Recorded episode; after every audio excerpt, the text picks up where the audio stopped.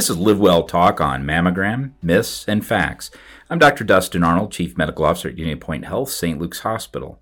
October is Breast Cancer Awareness Month, and returning to the podcast today is Therese Michels, manager of St. Luke's Breast and Bone, to help us dispel some common urban legends or myths that surround mammograms and breast cancer screening. Therese, welcome back to the podcast. Thank you. We believe it's number four podcast. I, I'm not keeping track. yeah, maybe. That's awesome.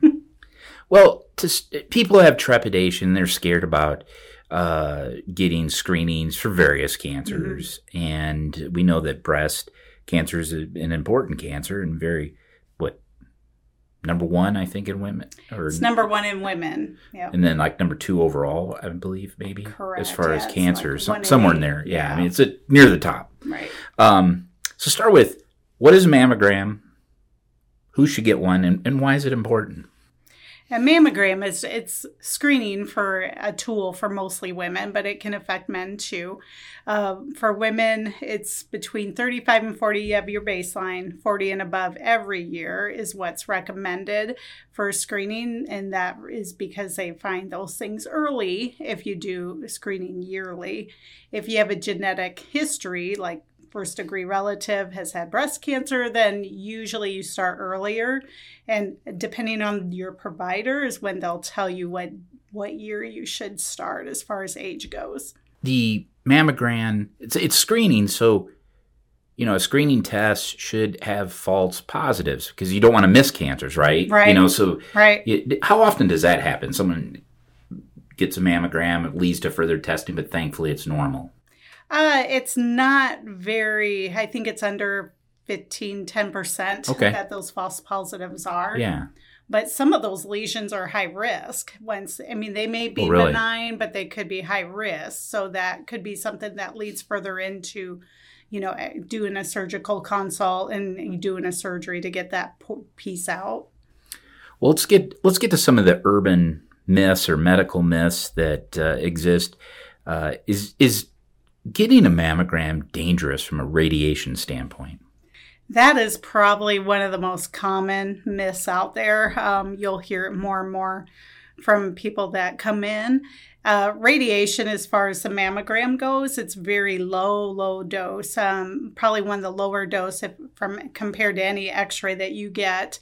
Also, it's lower than most of the time what you get for your daily intake with radiation there's also a lot of um, things into play with that. We are very, very highly regulated. And by regulation, I mean the physicist comes in and does a yearly test on the machine. We have to be within regulation of the amount of radiation that comes out of that machine.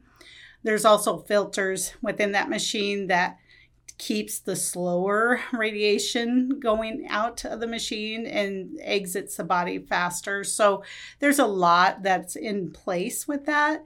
So it's very, very low risk compared to when you do a screening to find a small cancer. Okay. All right. Well, that's myth number one dispelled. Yep. I, I, I, I imagine if we knew just how much radiation we get exposed to just on a daily basis, uh, we probably would be uh, not uh, afraid of a mammogram or anything else right. along those lines. Right. Myth number two: I should just get a breast ultrasound instead of a mammogram. Mm-hmm. Yeah, and that kind of ties back to that radiation question. A lot of people think, well, I can just get an ultrasound. Why don't I just start with that? Mammogram is basically the first gold standard you want to start with because what that image does, it shows the overall picture of the breast. And the as far as what it can show it does show things that the ultrasound cannot. Now what ultrasound does when after mammogram say there's an area the radiologist wants to look at um, they may recommend ultrasound with that. Ultrasound's good at direct imaging on an area. Um, one way that was explained to me by a radiologist is if you go into a room and it's dark and you turn on the lights, you can see everything. If you go in the room with the flashlight and don't turn on the lights, you can only see where that flashlight's directed. Very similar to ultrasound, it's more of a directed in okay. the area. So it's always very good to start with that mammogram because there are some things that the ultrasound cannot pick up. I want to follow up with that a question that I never seem to be able to remember, but what, what when does a, a woman get have an MRI ordered for breast screening? MRI is usually somebody that has high risk Okay. um, factors. So there's a lot to play into that. You know, dense breast tissue is Okay. also one. So, for instance, if you have dense breast tissue that is founded on a mammogram, plus you have first degree relatives that have had breast cancer, and depending on their age, um, they may go to the breast MRI for that. Uh, for the breast density, if you have just the breast density, we have what's called ABUS, which is automated breast ultrasound. So they can also resort to doing that screening too to penetrate the dense breast tissue. And once you have an MRI, do you ever get to go back to mammograms, or you that you're kind of locked into MRIs for screening there on? Uh, it depends on your history. Uh, Most of the time, you go back to a okay, mammogram. all right, fair enough. Yeah, yeah. Myth number three: breast cancer doesn't run in my family, so I don't need a mammogram. Yeah, I hear this a lot from patients. I've had an 80 some year old come in um, for her first mammogram, and one of those things is what was said. Uh, your first degree um, at risk is your female. Um, so that is your fi- first degree at risk. I'd say about 75% of the cancers we do find in the breast are patients that don't have family histories. So is it a factor? Yes. Is should it be the only factor you go by? No, because um, it's again seventy five percent of those are people that do not have a family history. Interesting. Yeah. Myth number four: compression of the breast tissue is bad for you. Yeah, I. Yep, that's another one we see. Um, the compression, it's of course not the most comfortable thing on earth. Uh, most of our women and patients do fine with it. There's, you know, some are very sensitive. It just depends on how thick your tissue is. Now, as far as compression goes, um, it is not bad for you. Um, it what it does is it's actually a benefit. So when we compress that tissue out, and I, I tell my patients this, and I know it's not a great comparison, but um, think of the fat on a chicken breast. I mean, it's really thick, hard to get through. If you had a small cancer in that, you wouldn't be able to see it without compression what the compression does is it just smooths out that tissue, makes it more flatter, and makes us be able to penetrate and see little things more. And on top of that, it's we are also we use less radiation. That, that's so it allows you to use right, less radiation. Right. So by doing the compressed breast, you don't have to use as much to penetrate that tissue. All right. Myth number five. If I have to come back for more images after my screening mammogram, that means the technologist didn't get the right images the first time. Yes. That's a lot of our technologists hear that when they come back. And I would say, geez, about 98% of those are totally not true. Um, there's sometimes the images are blurry or there's motion because Right. it's so close to the heart and lungs when you take that picture. It's hard to just totally get a picture that's not without movement and motion in it. But I'd say about 98% of those are findings. So the radiologist looks at your images, compares to the old ones. They see something that's changed. And whether that change is small, big, it's a change. And basically, the same thing goes with when you get a lab. You know, if the labs are off, then they do further investigation.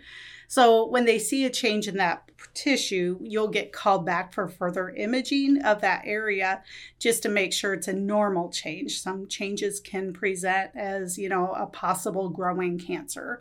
So the majority of those times the people that get called back, it ends up being just that they had a different change in their tissue. And, and you know, it's a screening test. That's why you, you want to Exactly. find something and follow up on it and Exactly. hopefully be negative. you know. Yes.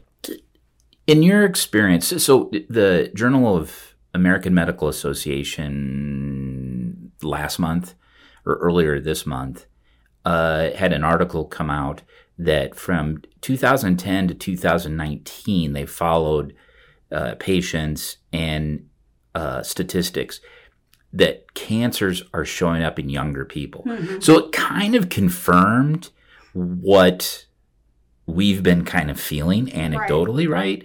You know, whether colonoscopies and and uh, the, the podcast and the coverage we've done on colon cancer showing up in younger people in the screening.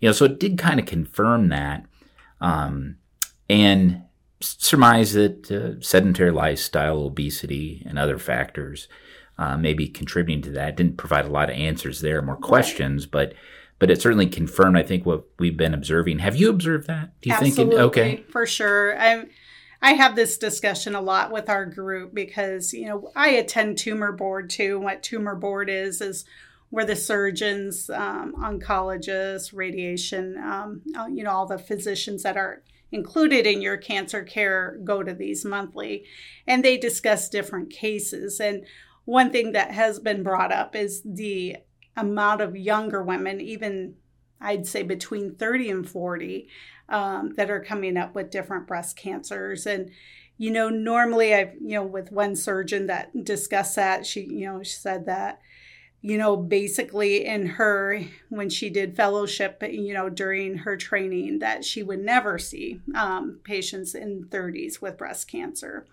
now it's becoming a common thing. They don't have an answer for that, unfortunately. I think you learn as years go by and you go back 10 years, much like COVID, you know, we're going to learn from it 10 years oh, yeah. from now. But, you know, shoulda, woulda, coulda with a lot of that. But you know, with um, the cancers growing, I mean, it's not just breast cancer, like you said, it's colon cancer. We're seeing lung cancer. Um, there's no explanation right now. But, uh, if I remember, breast had the most increase. Yeah. yeah. But it, right, it was across the board. Right. This was not just a single, and that's why they attribute it perhaps to environmental. Right. You know, our forever chemicals and all those things that Correct. we could get into. Um, what's of interest also is anecdotally, I think I've had my surgical colleagues comment that it just feels like the cancers are more advanced when they show up. Yeah. You know, and which makes sense. It's early onset, it's aggressive, which tends to be true that earlier the onset, mm-hmm. the more aggressive the malignancy. Um, but but but I also think that there's going to be a tsunami of cancers when we get caught up with the suspension of healthcare during COVID. Right. Um, knowing what I know now, and I'm speaking for everyone, I don't think I don't we should have kept seeing patients right. as far as screening, maybe curtailed uh, certain um, uh, activities that can, can serve uh, supplies. Right, mm-hmm. we don't we wouldn't want to use up all our supplies and then get caught. But I, I don't think we'll do that again. Right. Um, because uh, it's we're you know time will tell over what how that's going to impact uh, our society's health. So. Correct. Yeah. Well, the, the, the first step in getting a mammogram is getting one. Mm-hmm. Uh, how can uh, someone go about getting a mammogram? Uh, we do have a website that you can go to on Unity Point Health. Um, our phone number is 319 369 7216. That's where you can go and schedule that. Uh, for the Unity Point providers, you can start with them. If you have a provider yourself, just call and get an order. We just need an order, or you can schedule it and we'll get the order from your provider. We also provide walk-in services, so if you're no issues, no, no you know lumps or pain, it's just a routine screening. You can walk in our three campuses from 9 to 3 p.m. daily. Uh, we do have a campus downtown Cedar Rapids PCI building, Westdale on the southwest side, and Marion. And I also I neglected to mention that Radiology Consultants of Iowa (RCI), you know, there, there's a subset of docs that specialize in interpreting mammograms, mm-hmm. and they spend a lot of time staying up on the technology and do that. And I should we should call that out that they right. do uh, go beyond to to be expertise in that, and we're proud. We're we're happy they're here. Yeah, yeah. Well, Therese, thank you again for joining me and helping dispel some of these common mammogram myths. Once again, this was Therese Michels, manager of St. Luke's Breast and Bone Health. If you are 40 or older, talk to your primary care provider about getting a mammogram. To learn more about breast cancer screening, visit unitypoint.org backslash mammogram. Thank you for listening to Live Well Talk On. If you enjoyed this episode, don't forget to subscribe. And if you want to spread the word, please give us a five star review and tell your family, friends, neighbors, strangers about our podcast. We're available on Apple Podcasts, Spotify, Pandora, or wherever you get your podcast. Until next time, be well.